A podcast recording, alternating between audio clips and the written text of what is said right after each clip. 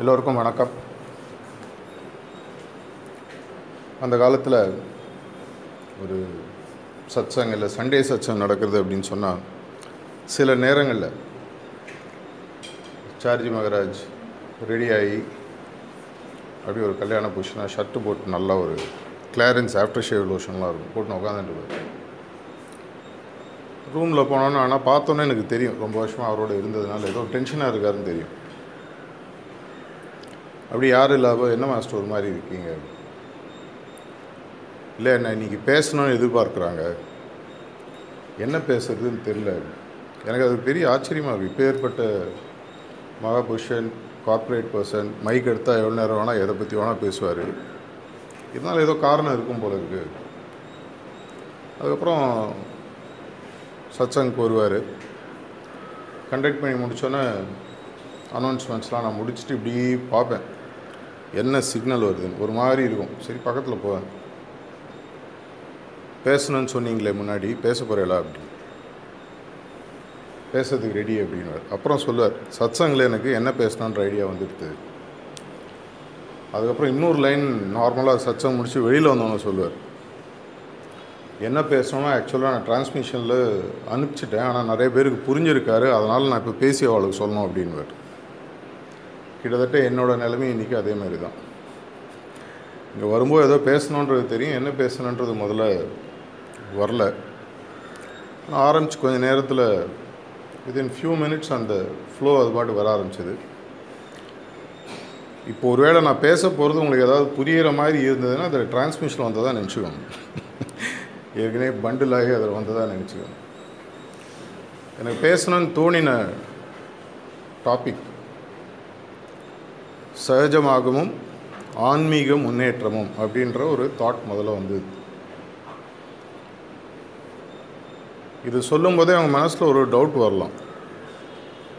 ஏன்னா சகஜ மார்க்கமும் ஆன்மீக முன்னேற்றமும் எதுக்கு தனியாக சொன்னோம்? சகஜ மார்க்கம்னு சொன்னால் போகிறாதா இல்லை ஆன்மீக முன்னேற்றம்னு சொன்னால் போகிறாதா சகஜ மார்க்கில் இருக்கிறவங்க ஆட்டோமேட்டிக்காக ஆன்மீகத்தில் முன்னேறி தான் ஆகணும். இல்லை ஆன்மீக முன்னேற்றம் வேணுங்கிறவங்க சகஜ மார்க் வந்து தான் ஆகணும் அப்படின்ற ஒரு எண்ணம் நம்ம மனசில் நார்மலாக வரலாம்.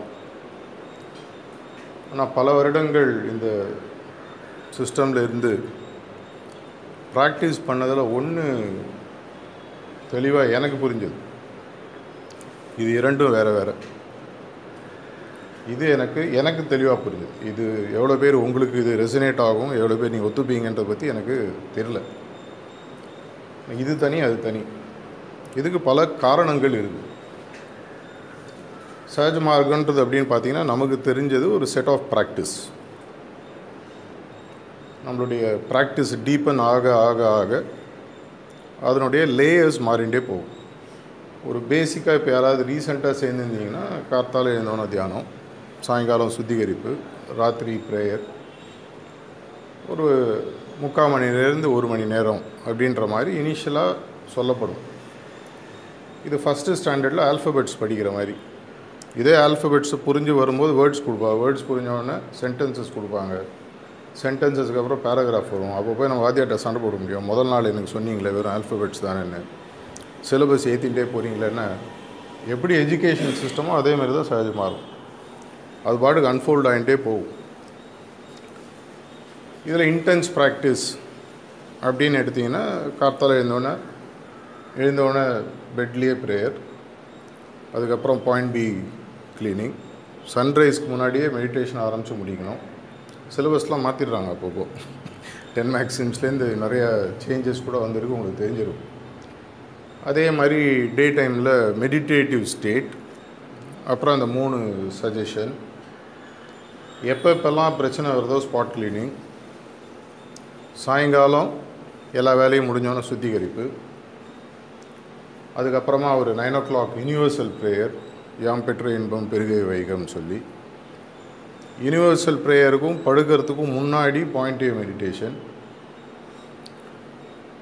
படுக்கிறதுக்கு முன்னாடி பெட் டைம் ப்ரேயர் படுக்கும்போது மேக்ஸிமம் டென் இது முடிஞ்சது அப்படின்னு நினச்சா அப்புறம் மெதுவாக டைரி ரைட்டிங் வரும். லிட்ரேச்சர் படிக்கணுன்றது வரும். இல்லை இதெல்லாம் முடிச்சாச்சு. நான் இப்போ ஒரு கம்ப்ளீட் அபியாசியான்னா அப்போ தான் பலாருன்னு கணத்தில் ஒன்று இதெல்லாம் போகாது ஸோ சஹஜ் மார்க்ன்றது ஒரு கைட்லைன் இதே வெறும் ஆன்மீக முன்னேற்றம்னு பார்த்தாலும் நடக்காது. நான் உலகத்தில் ஆன்மீகம் அப்படின்ட்டு எல்லாருமே ஏதோ ஒரு மார்க்கத்தில் ஏதோ ஒரு நம்பிக்கையோடு போயிட்டுருக்காங்க யாரையும் எந்த ரைட்டும் அந்த தப்புன்னு யாராலையும் சொல்ல முடியாது. அவங்க அத்தனை பேருக்கு ஆன்மீக முன்னேற்றம் கிடைக்குமா? தெரியாது. கிடச்சிருக்கலாம். இது எப்படின்னா நைன்டீன் ஃபார்ட்டிஸில் இது இன்னும் பப்ளிஷ் தான் ஆகலை பட்டு நைன்டீன் ஃபார்ட்டிஸில் பாபுஜி மகாராஜுக்கு ஒரு ஐடியா வந்துதான் நம்மளது மட்டும்தானா இல்லை வேறு ஏதாவது இருக்கான்னு ஒரு சென்ட்ரல் ரீஜன் தேர்ட்டீன் பாயிண்ட் போகிறதுக்கு அவர் கண்டுபிடிச்சி ஒரு வழியை கண்டுபிடிச்சாராம். அப்போ அவருக்கு டவுட் வந்தது. இது ரைட்டாக தப்பா? லாலாஜி மகாராஜ் இன்டர் கம்யூனியனில் கேட்குறாராம் அப்போ லாலாஜி மகாராஜ் சொல்கிறாரா நீ கண்டுபிடிச்சது ரைட்டு. அப்படின்னா இது என்னன்னு எனக்கு சொல்லுங்கள் இது எப்படி பண்ணணும்னு சொல்லுங்கள் நீ இப்போ இருக்கிற இந்த பதிமூணு பாயிண்ட் சிஸ்டம் நீ இரு. அதுவும் இருக்குது ஒருவேளை எதிர்காலத்தில் யாரோ கண்டுபிடிக்கலாம். நீ அதை பற்றி கவலைப்படாத அப்படின்ட்டாரோ. ஸோ அப்படின்னு பார்த்தா சஹஜகுமார் மட்டும்தான் வழியான கண்டிப்பாக கிடையாதுன்றது அந்த காலத்திலே சொல்லப்பட்டிருக்கு. வேறு வழி இருக்குது எவரெஸ்ட் ஏறத்துக்கு ஒரு வழி தானே இருக்குது இன்றைக்கி ஒரு வழி ஒரு வேளை இருக்கலாம். நேபாள் வழியாக போய் பேஸ் கேம்ப் போய் மேலே போகிறதுக்கு ஒரு வழி இருக்கலாம். இப்போ நாள் கழிச்சு வேறு ஏதாவது வழிகள் கண்டுபிடிக்கலாம். நமக்கு தெரியாது. இன்றைக்கி இருக்கக்கூடிய புத்திசாலித்தனமான ஹார்ட் ஒர்க் ஸ்மார்ட் ஒர்க் டிஃப்ரென்ஸில் பார்த்தீங்கன்னா போக வேண்டிய இடத்துக்கு எதுன்னு தெரிஞ்சு வேகமாக போகக்கூடிய வழி அப்படின்னு சொன்னால் சஹஜ மார்க்கம்னு ஒன்று இருக்குது இது அடுத்தது ஆன்மீக முன்னேற்றம்னு வரும். ரீசெண்டாக கமலேஷ் மாஸ்டரோட ஒரு கான்வர்சேஷனில் ப்ரைவேட் கான்வர்சேஷனில் ஒரு ரெண்டு வருஷத்துக்கு முன்னாடி பேசிட்டு போது சொன்னார். அவருக்கு சாரிஜி மகாராஜும் பாபுஜி மகாராஜும் சொன்ன விஷயத்தினுடைய சாராம்சத்தை சொன்னார். ஆன்மீக முன்னேற்றம்ன்றது எப்படி நடக்கும்? ஆன்மீக முன்னேற்றம் நம்மளுக்கு தெரிஞ்சது அப்படின்னு பார்த்தீங்கன்னா ஒரு பாயிண்ட்டாக மூவ் ஆகுதுன்னு வச்சுக்கலாம். பிட்வீன் பாயிண்ட்ஸ் இல்லை பாயிண்ட் டு பாயிண்ட் மூவ் ஆகுது. நமக்கு தெரிஞ்ச ஒரு பேசிக்காக எடுத்துக்கணும். நிறையா விஷயங்கள் இருந்தாலும். இது எப்படி மூவ் ஆகிறது? யாத்ரா எப்படி கமெண்ட்ஸ் ஆகுது எப்படி ஒரு பாயிண்டில் இன்னொரு பாயிண்ட் போகிறாங்க அப்படின்ற அவருடைய கேள்விகளுக்கு அவர் கிடைச்ச பதில் அவர் சொன்னார். அவர் சொன்னது என்னென்னா ஒரு ப்ராக்டிஷ்னர் அபியாசியோடைய மூமெண்ட் ஆரம்பித்து ஒவ்வொரு பாயிண்ட்டாக மூவ் ஆகும்பொழுது மூன்று விஷயங்கள் தொடர்ச்சியாக மாறி மாறி நடக்கணும். எதுவும் கைத்தட்டுற சத்தம் எனக்கு கவலைப்படாது கடைசியில் நீங்கள் தட்டினா போதும். மூன்றும் சேர்ந்து அமையும் பொழுது தான் அந்த மூமெண்ட் வரும். அப்படின்னு சொல்லி சொன்னார். என்னன்னு சொல்லி நான் கேட்டேன். அவர் சொன்னார் முதல்ல வந்து அபியாசி வந்து டிசர்விங்காக இருக்கணும். முதல் பாயிண்ட் அந்த டிசர்விங்னஸ்க்கு அப்புறம் வர இரண்டாவது அவர் என்ன சொன்னார்னா குருநாதர் மாஸ்டர் வந்து இன்ஸ்பயர் ஆகணும். உனக்கு மூமெண்ட் ப்ரோக்ரஸ் கொடுக்கணுன்ற ஒரு இன்ஸ்பிரேஷன் மாஸ்டருக்கு வரணும். உன் எதிர்க்கியோ இல்லை உன்னை பற்றி நினைவு வரும்பொழுதோ அவருக்கு அவருடைய கவனத்தில் அவர் இன்ஸ்பயர் ஆகணும் இவனுக்கு இந்த மூமெண்ட்டை இந்த அபியாசிக்கு சகோதரனுக்கோ சகோதரியோ கொடுக்கணுன்ற இன்ஸ்பிரேஷன் வரணும். அவ்வளோதானா அப்படின்னு பார்த்தா கிடையாது. அவங்களுக்குன்னு ஒரு பர்மிஷன் மெக்கானிசம் இருக்குது நீ டிசர்விங்காக இருந்து மாஸ்டர் இன்ஸ்பயர் ஆனால் மட்டும் போகாது ஹைரார்கி பர்மிட் பண்ணணும். ஏன்னா எப்பேற்பட்ட மாஸ்டராக இருந்தாலும் உனக்கு தான் அவர் மாஸ்டர் அவர் யாருக்கும் டிசைபிள் அதனால் அவரால் எப்படி லாலாஜி மகாராஜுடைய பர்மிஷன்லாம் பாபி மகாராஜ் தண்ணி கூட குடிச்சதில்லைன்னு டைரியில் எழுதியிருக்காரோ ஒரு குருநாதர் ஆனவர் இன்ஸ்பயர் ஆனாலும் நீங்கள் டிசர்விங்காக இருந்தாலும் அவரால் உங்களுடைய முன்னேற்றத்தை ஹைரார்கியோட பர்மிஷன் இல்லாமல் கொடுக்க முடியாது. இது இன்ஸ்பயர் ஆகணும் டிசர்விங்னஸ் மூணாவது நமக்கு தெரியாத ஒரு டைமென்ஷன் ஏன்னா நம்மளால் இன்றைக்கி கண்ணால் பார்க்க முடியாது. ஹைரார்கி இருக்குதுன்னு தெரியும். ஏன்னா முன்னாடி இருந்தவங்களாம் இருந்திருக்காங்க. ஆனால் அங்கேருந்து எப்படி வருது? விஸ்வஸ் படிக்கிறோம் பிரைட்டர் வேர்ல்டு மெசேஜஸ்லாம் நிறையா வந்திருக்கு. ஏதோ நடக்கிறதுன்றது தெரியுது. அது நமக்கு தெரியாததை விட்டுருங்க. இரண்டு நமக்கு தெரிஞ்ச விஷயம் நம்ம கையில் கார்ப்பரேட்டில் இருக்கிறவங்களாம் தெரியும். Circle of influence circle of control இதுன்னு சொல்லுவாங்க கன்சர்ன் சொல்லுவாங்க. நம்மளால் எது கண்ட்ரோலில் பண்ண முடியும் அதை நம்மளால் இன்ஃப்ளூயன்ஸ் பண்ணலாம். நம்மளால் எது முடியாதோ அதை விட்டுருவோம். ஹைரார்க்கி நம்ம டைரெக்டாக வழி கிடையாது. அது இப்போ செதுக்கி விட்டுருவோம். ஸோ முதல் பாயிண்ட் எடுத்திங்கன்னா டிசர்விங்னஸ் இரண்டாவது இன்ஸ்பிரேஷன் இந்த டிசர்விங்னஸ்ன்றது தான் உங்களுடைய சகஜமாக பயிற்சியின் மூலமாக நம்ம முதல்ல ஏற்படுத்துகிறோம் உங்களுடைய பயிற்சி அந்த காலத்தில் தமிழ் படம்லாம் பார்த்துருப்பீங்க. ஒரு அசுரனோ அரக்கனோ இல்லை யாரோ ஒரு ஆளோ தவம் பண்ண தபஸ் அப்படின்னாலே உங்களுக்கு தெரியும் யோக சூத்திரத்தில் ஹீட்டுன்னு சொல்லுவாங்க.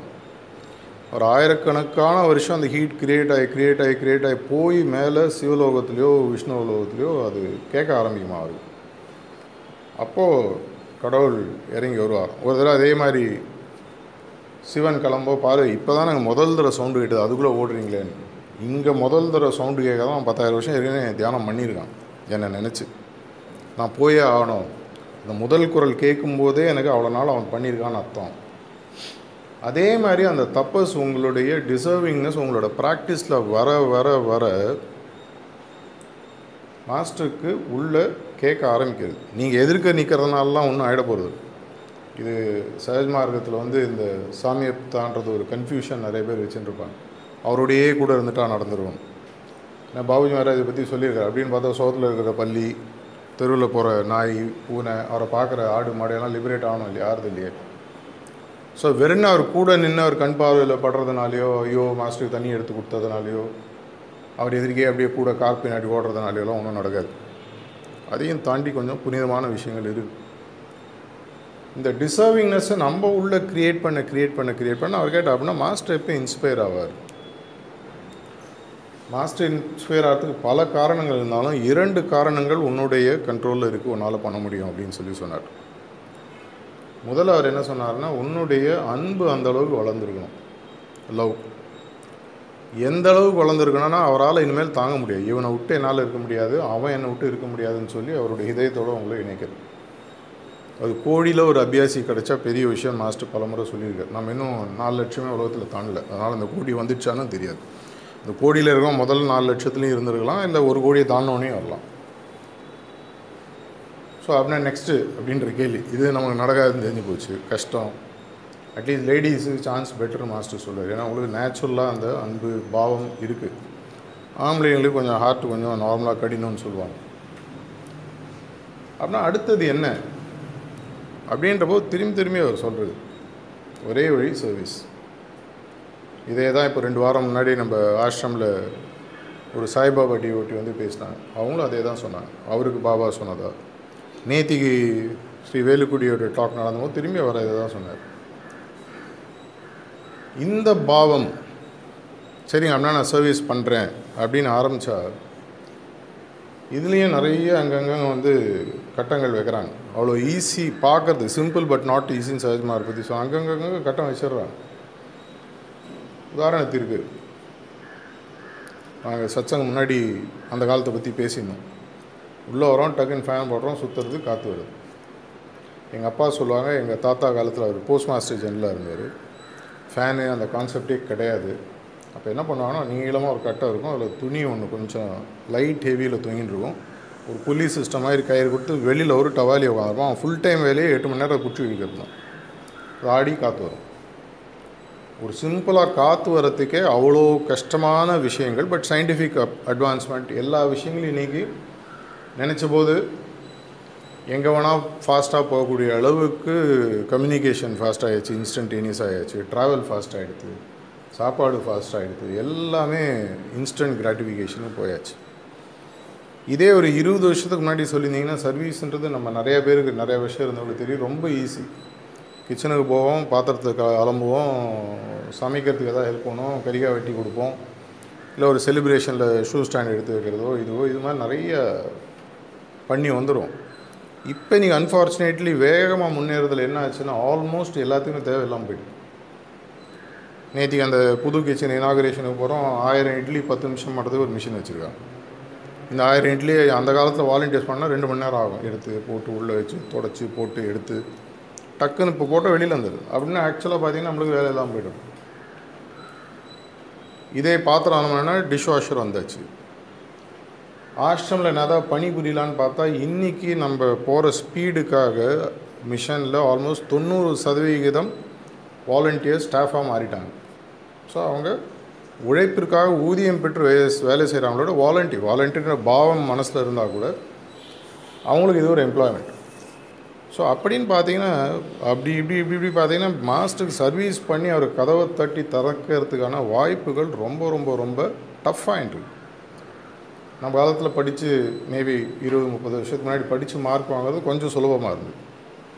இப்போ ஆயிரத்தெட்டு எக்ஸாம் ஆயிரத்தெட்டு சிலபஸ் கொஞ்சம் பாஸ் பண்ணால் நீட்டு அதை தாண்டி இன்னொரு கேட்டு அதுக்கப்புறம் இன்னொரு டோர் ஏதோ ஏதோ வச்சிடுறாங்க.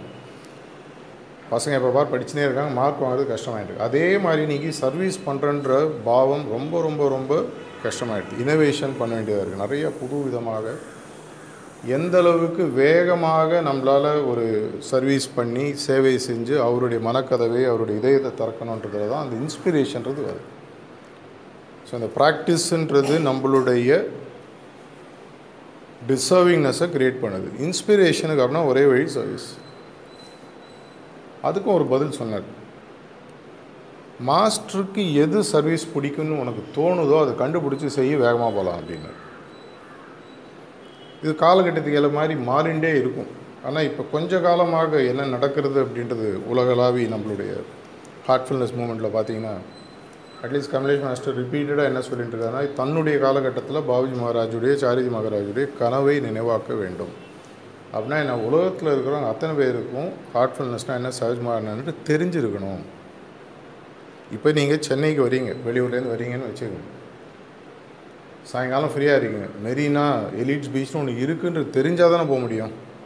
சாயங்காலம் ஃப்ரீயாக இருக்கேன். மியூசிக் அகாடமி இருக்குது மெரினா பீச் இருக்குது எலி இது தெரிஞ்சால் போக முடியும். தெரியலன்னா எங்கே போவாங்க? வீட்டிலே உட்காந்துருப்போம். ஒரு மால் போனோம். இதே மாதிரி தான் சஹஜ் மார்க்கவும் இல்லை இந்த நம்ம ஹார்ட்ஃபுல்னஸ் மூமெண்ட்டோ அவங்களுக்கு தெரிஞ்சு வரலைன்னா அது அவங்களுடைய பிரச்சனை. ஆனால் ஊருக்கு வந்துட்டு இது மாதிரி ஒன்று இருக்குன்றதே தெரியலன்னு சொன்னால் அவங்கள சொல்லி குறை கிடையாது. ஆன்மீகத்தை அவங்க தேடிட்டுருக்கலாம் அவங்களுக்கு ஆனால் இது தெரியாது. இப்போ சிம்பிள் ஒரு மேத்தமேட்டிக்ஸ் பார்ப்போம்.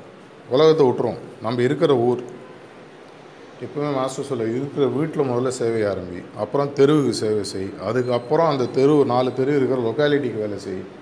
அதை தாண்டி அந்த ஏரியாவுக்கு வேலை செய். இது six thousand eighteen six lakh எயிட்டீனா அல்லர்பேட் அதுக்கப்புறம் சென்னை. அதுக்கப்புறம் இப்படி பார்க்கும்போது நம்ம இருக்கிற இடம் நம்ம கூடி இருக்கக்கூடிய இடம்னா சென்னை மெட்ரோ ஜோன் இந்த சென்னை மெட்ரோ ஜோனுடைய பாப்புலேஷன் பார்த்திங்கன்னா ஒன்றே கால் கோடி ஆவரேஜாக ஹவுஸ் ஹோல்ட்ஸ்னு பார்த்தீங்கன்னா ஒரு முப்பதுலேருந்து முப்பத்தி ரெண்டு லட்சம் ஹவுஸ் ஹோல்டுன்னு சென்னை கார்ப்பரேஷனுடைய ஸ்டாட்டிஸ்டிக்ஸ் சொல்லுது. அதாவது முப்பத்தி ரெண்டுலேருந்து முப்பதுல முப்பத்தி ரெண்டு லட்சம் வீடுகளில் இந்த ஒன்று புள்ளி இரண்டு ஐந்து கோடி மக்களும் இருக்கா நம்மளுக்கு இன்றைக்கி இருக்கக்கூடிய ஆக்டிவ் அபியாசிஸ் என்றைக்குமே மாஸ்டருடைய கணக்குப்படி ஆக்டிவ் அபியாசிஸ்னால் சண்டே சச்சம் வரவங்க தான் ஆக்டிவ் அபியாசின்னு சொல்லுவார் மற்றவங்களாம் ப்ராக்டிஸ் பண்ணுறாங்க பட் ஆக்டிவ் அபியாசின்னா அந்த ஒரு டைம் எடுத்து ஞாயிற்றுக்கிழமை அன்னைக்கு மாஸ்டருடைய டிவியில் தெரியுதுன்னு பாபுஜி வேறு சொல்கிற மாதிரி அங்கே வந்து உட்காரணுன்ற ஒரு கமிட்மெண்ட் யாரும் சொல்லாமல் எழுப்பி விட்டால் காத்தால் நேராக ஓடு. அதை கூட நீ ஈஸி பண்ணிட்டார். ஒரு காலத்தில் நாற்பது ஐம்பது அறுபது கிலோமீட்டர் தாண்டி நிறைய பேர் மணப்பாக்கத்துக்கு வருவாங்க. இன்ஃபேக்ட் அப்போ நிறைய பேர் வந்திருந்தாங்க.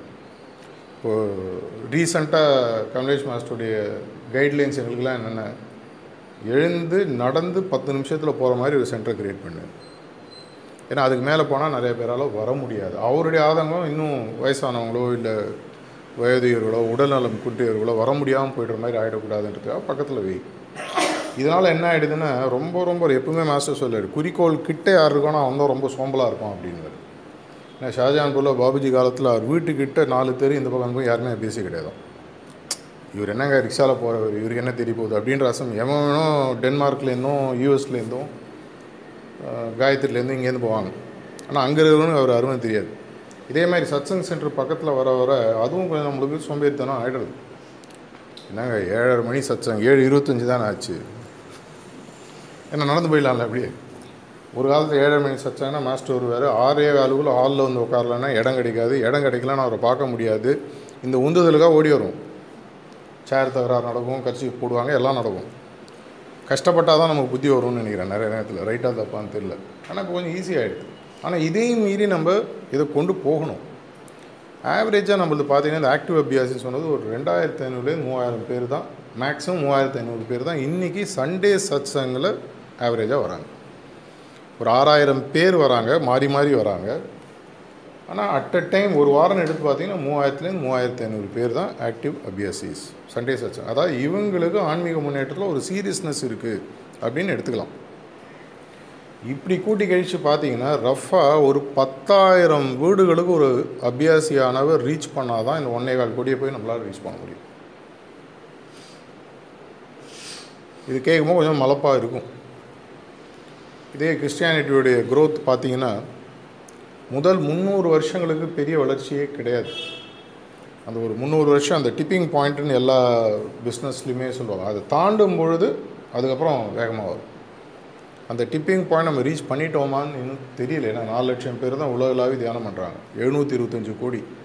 Point zero zero zero two percent கூட கிடையாதுன்றாங்க. டோட்டல் பாப்புலேஷனில் ப்ராக்டிஸ் பண்ணுறாங்க ஒரு டிப்பிங் பாயிண்ட் ஒரு ரிலிஜன் மாறணும் ஒரு ஒரு பெரிய moment ஆகிறோம்னா three to five percent world population அதை ப்ராக்டிஸ் பண்ணணும்னு சொல்கிறாங்க அது டிப்பிங் பாயிண்ட்டாக மாறத்துக்கு முன்னாடி. இப்போ நிறையா ரிலிஜன்ஸ் ஸ்லோ டவுன் ஆகிறதுக்கு காரணம். இப்போது ரீசெண்டாக ஒரு ஃபார்சி லாஸ்ட் வீக் மீட் பண்ணேன் டோட்டல் உலகத்துலேயே அவங்க ரெண்டு லட்சம் பேருக்கு வந்துட்டாங்க. குறைஞ்சிட்டாங்க. அவங்களுடைய சில அப்ரோச்சஸ்னால கொஞ்ச நாளில் போக போக குறைஞ்சி குறைஞ்சி போச்சுன்னா என்ன ஆகும்? போயிடும்.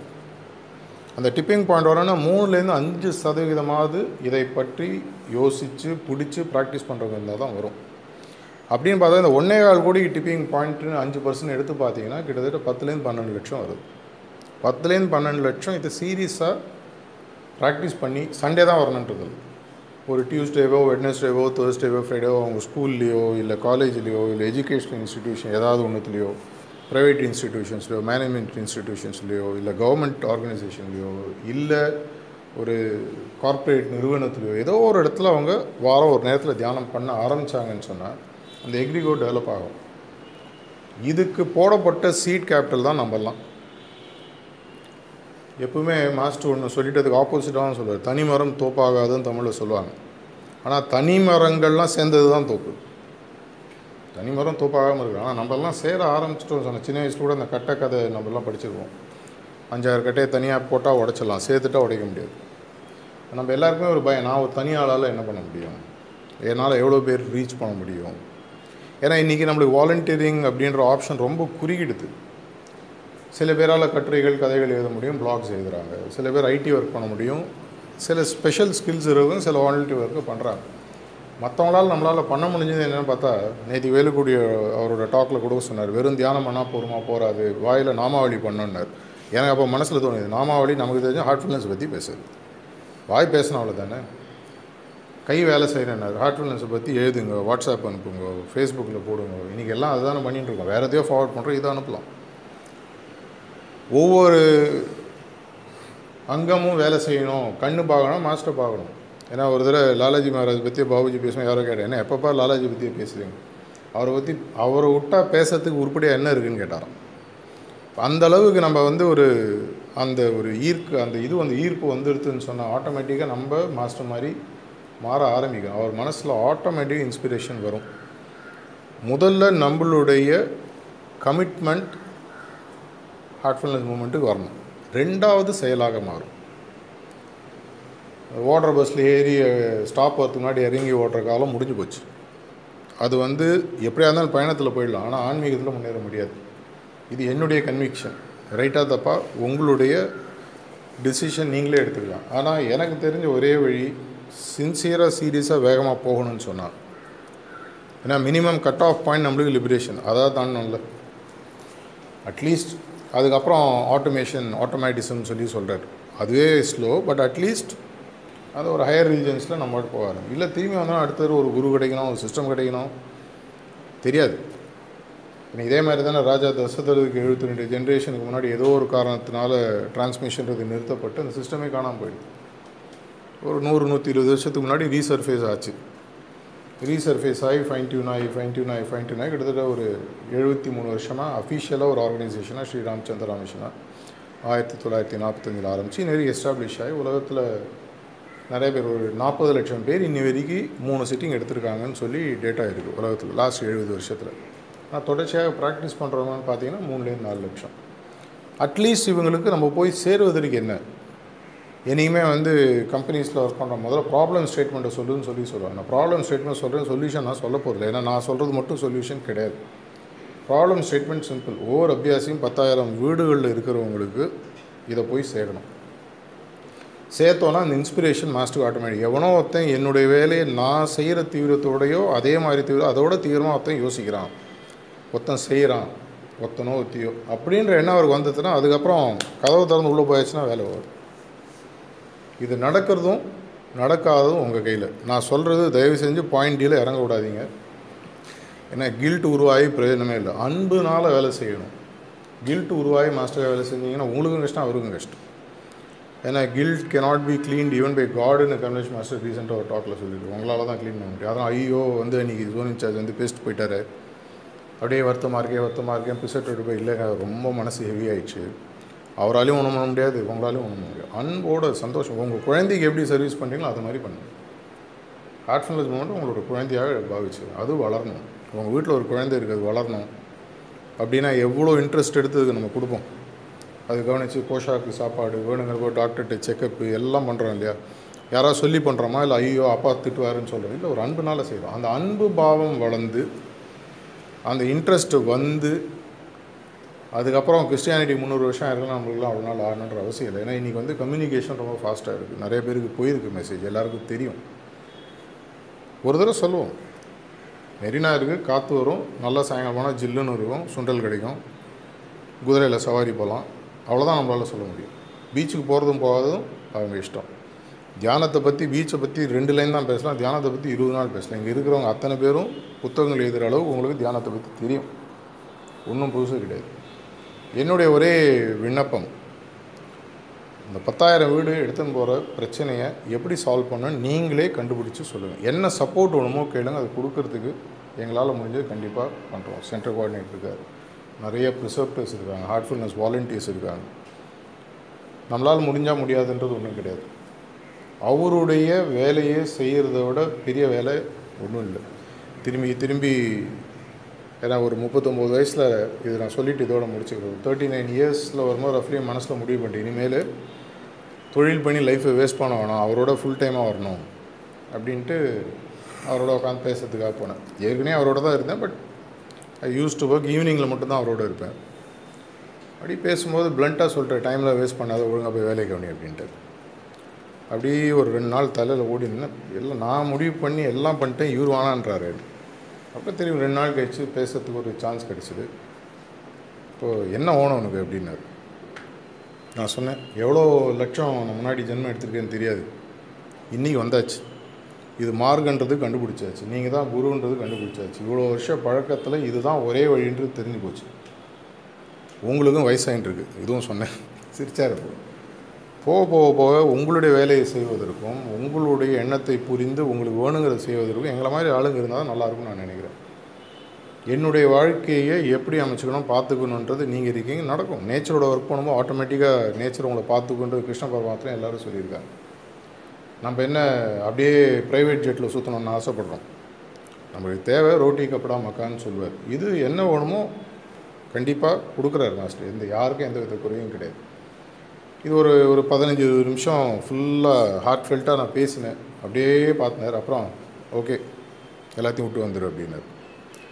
எல்லாத்தையும் விட்டு வான்னு சொன்னதுக்கு அப்புறமும் பார்த்தீங்கன்னா திடீர்னு ஒரு பார்ட் டைமாக கொஞ்சம் ஆரம்பிச்சு அது பாட்டு அது பாட்டு ஓடிண்டு எப்போ போய் ஃப்ரீயோ போய் பண்ணுறது அதனால் அவருடைய பணியை செய்யும் பொழுது இது வந்து ஒரு அவர் மனசில் ஒரு டெட்டை க்ரியேட் பண்ணி ஐயோ நான் வந்துட்டு எனக்கு கவனிச்சுக்கணுன்ற எண்ணம் கிடையாது.